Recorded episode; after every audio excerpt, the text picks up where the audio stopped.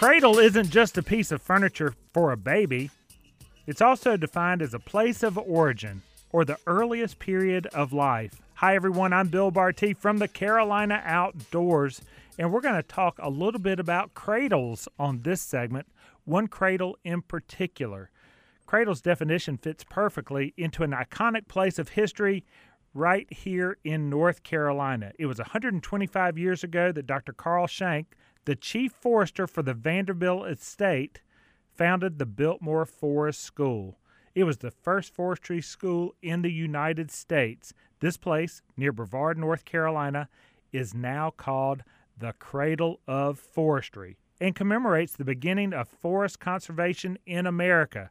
We're going to learn a little bit about that right now by bringing on Stephanie Bradley, Regional Education Manager. She's going to come on to the program to talk about this place called the Cradle of Forestry. Stephanie, welcome to the program. Thanks for having me. Hey, Stephanie, take us back to the beginning. Take us back to Dr. Carl Schenck and forestry, or this uh, uh, small, smaller science of forest conservation. Yeah, it, it kind of started with uh, George Vanderbilt. Um, he purchased the land in 1895, about 80,000 acres, um, that stretched about 20 miles south um, from his Biltmore estate. Um, and he wanted to turn this area back into a forest. Um, so he originally hired actually Gifford Pinchot, um, who uh, made the first forest plan, and he was his first forester. Um, he left after about two or three years and hired um, Dr. Carl Alvin Schenck, who started working on the forest and getting locals that were interested in what is this thing called forestry you're doing, and I hear it's happening in Europe, um, and wanted to apprentice. So um, Dr. Schenck started uh, the first forestry school in America, um, the Biltmore Forest School, because of this demand to learn um, what this um, basically science and art of managing a forest was all about. Wow. So currently, this 6,500 acre site, right in the smack dab in the middle, in the heart of the Blue Ridge Mountains, was established to preserve, develop, and make available uh, to this and future generations the birthplace of forestry and education in America. And uh, with that being said, Stephanie, that's what's going on there now.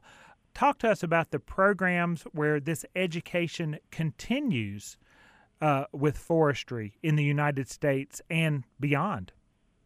Yeah, so this area is preserved, and we talk about the history of forestry, um, how it started at the Biltmore Forest School, but then um, how we're continuing um, working on this forest.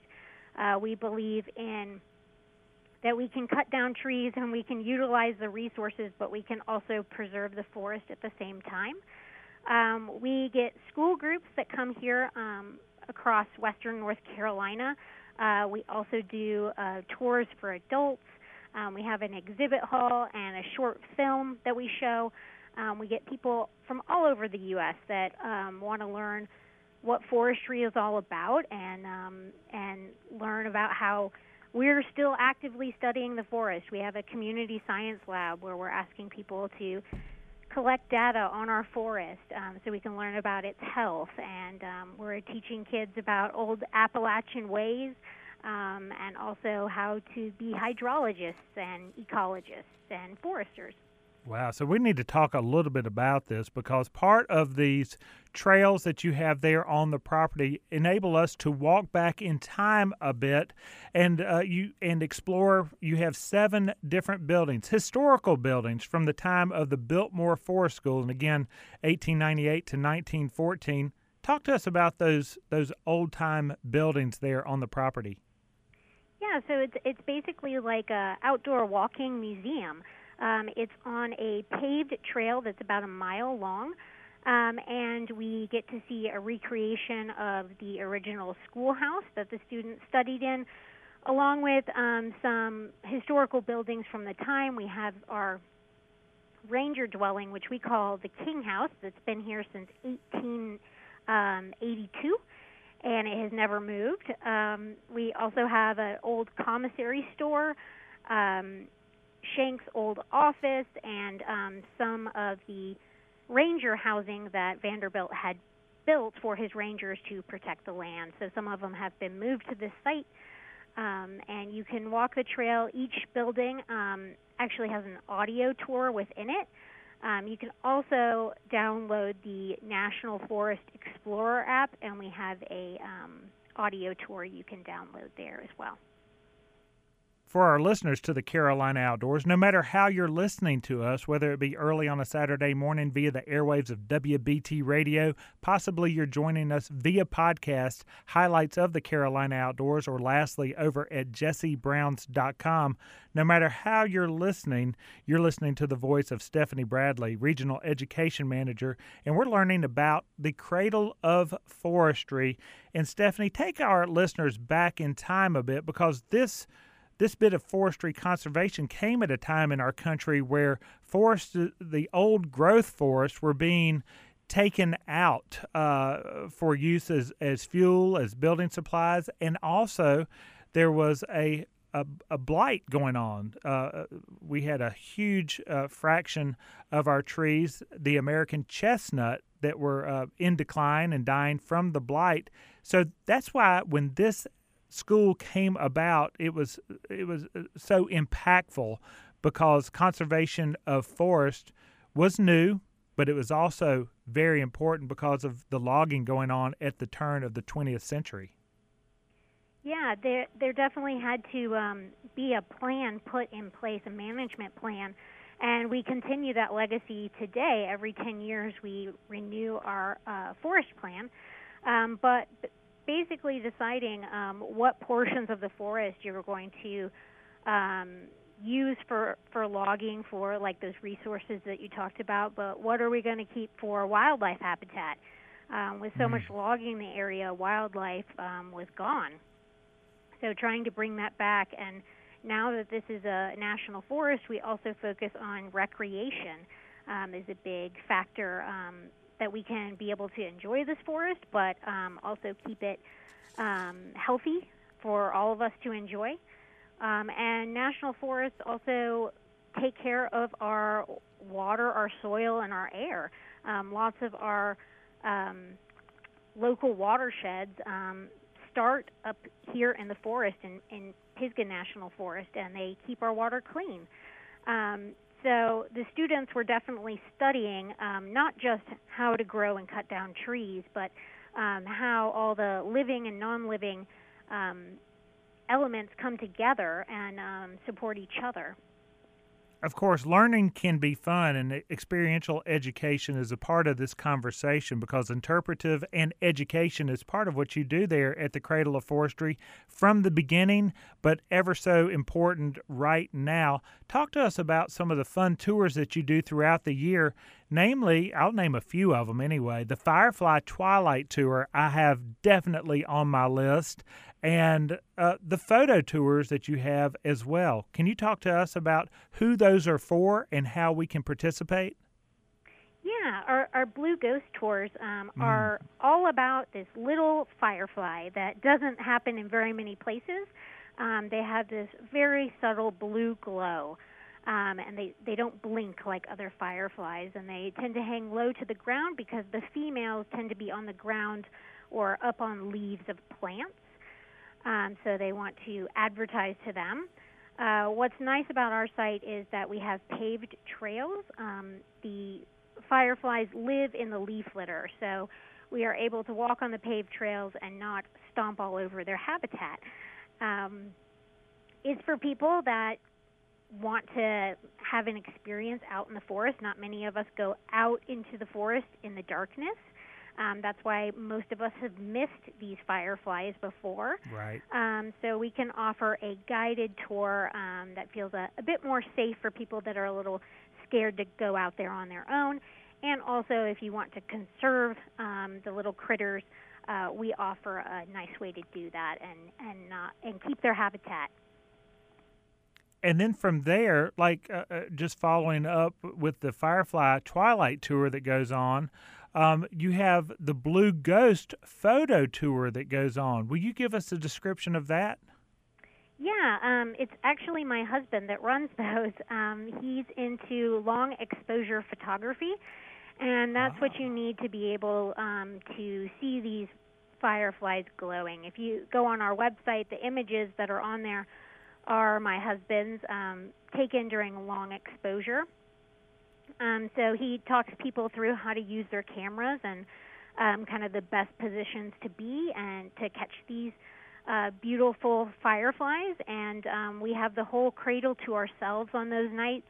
Um, so we can kind of spread out and see them and enjoy them and then hopefully get some good photos of them. Now, I know you have a lot of young people who come through there, but I think you have these for kids of all ages. These aren't just for young people, these are for people like me as well.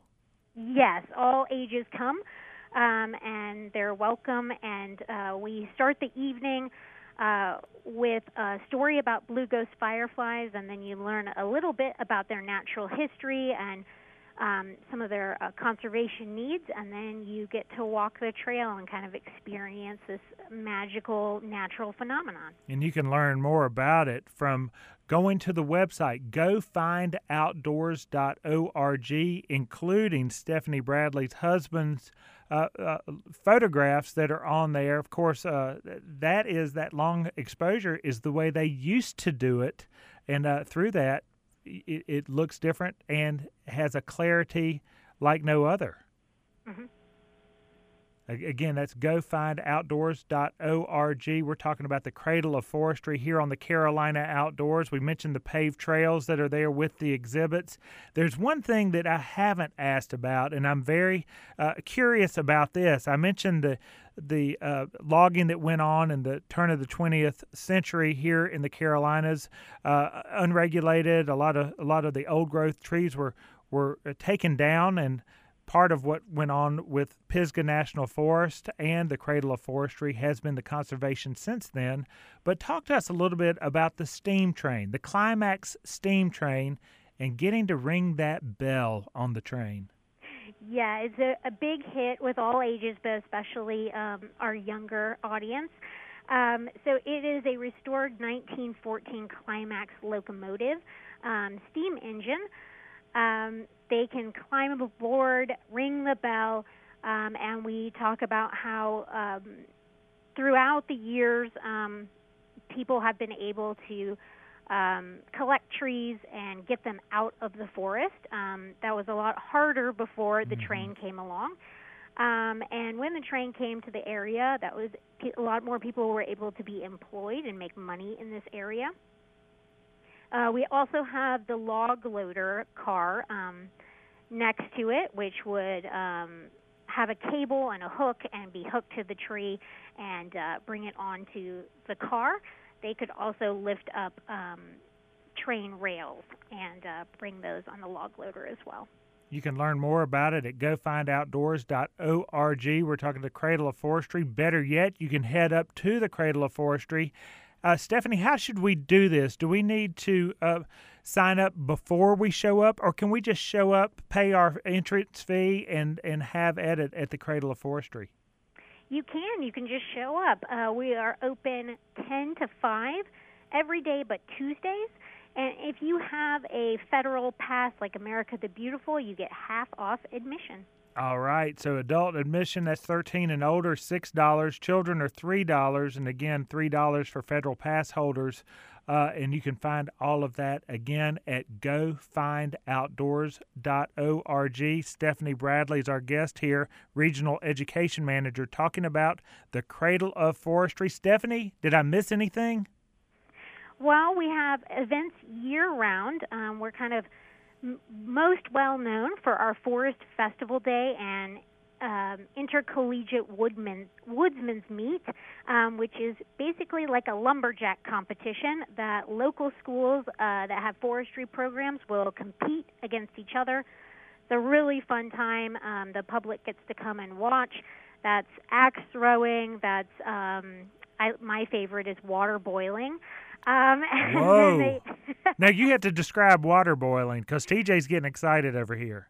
Well, it's teams put together, and they have to see how fast and with as few amount of matches as they can um, get water up to a boiling point. Oh, good. It had nothing to do with hot air then. It's all about matches and how few that we can use. Yep. Um, also, uh, uh, the guests are able to use a crosscut saw to be able to um, saw their own wood cookie and get it stamped with um, our, our logo here at the Cradle of Forestry. It's a lot of fun. Again, it's all under programs and, and events at the web, website. We'll also have it in our liner notes here on the podcast, Carolina Outdoors. Stephanie Bradley, thank you so much for your time to come on the program and talk about the Cradle of Forestry. Thank you for having me. Off she goes, and off we go. But just for a moment, we're going to come back on the other side and continue the conversation. You're listening to the Carolina Outdoors.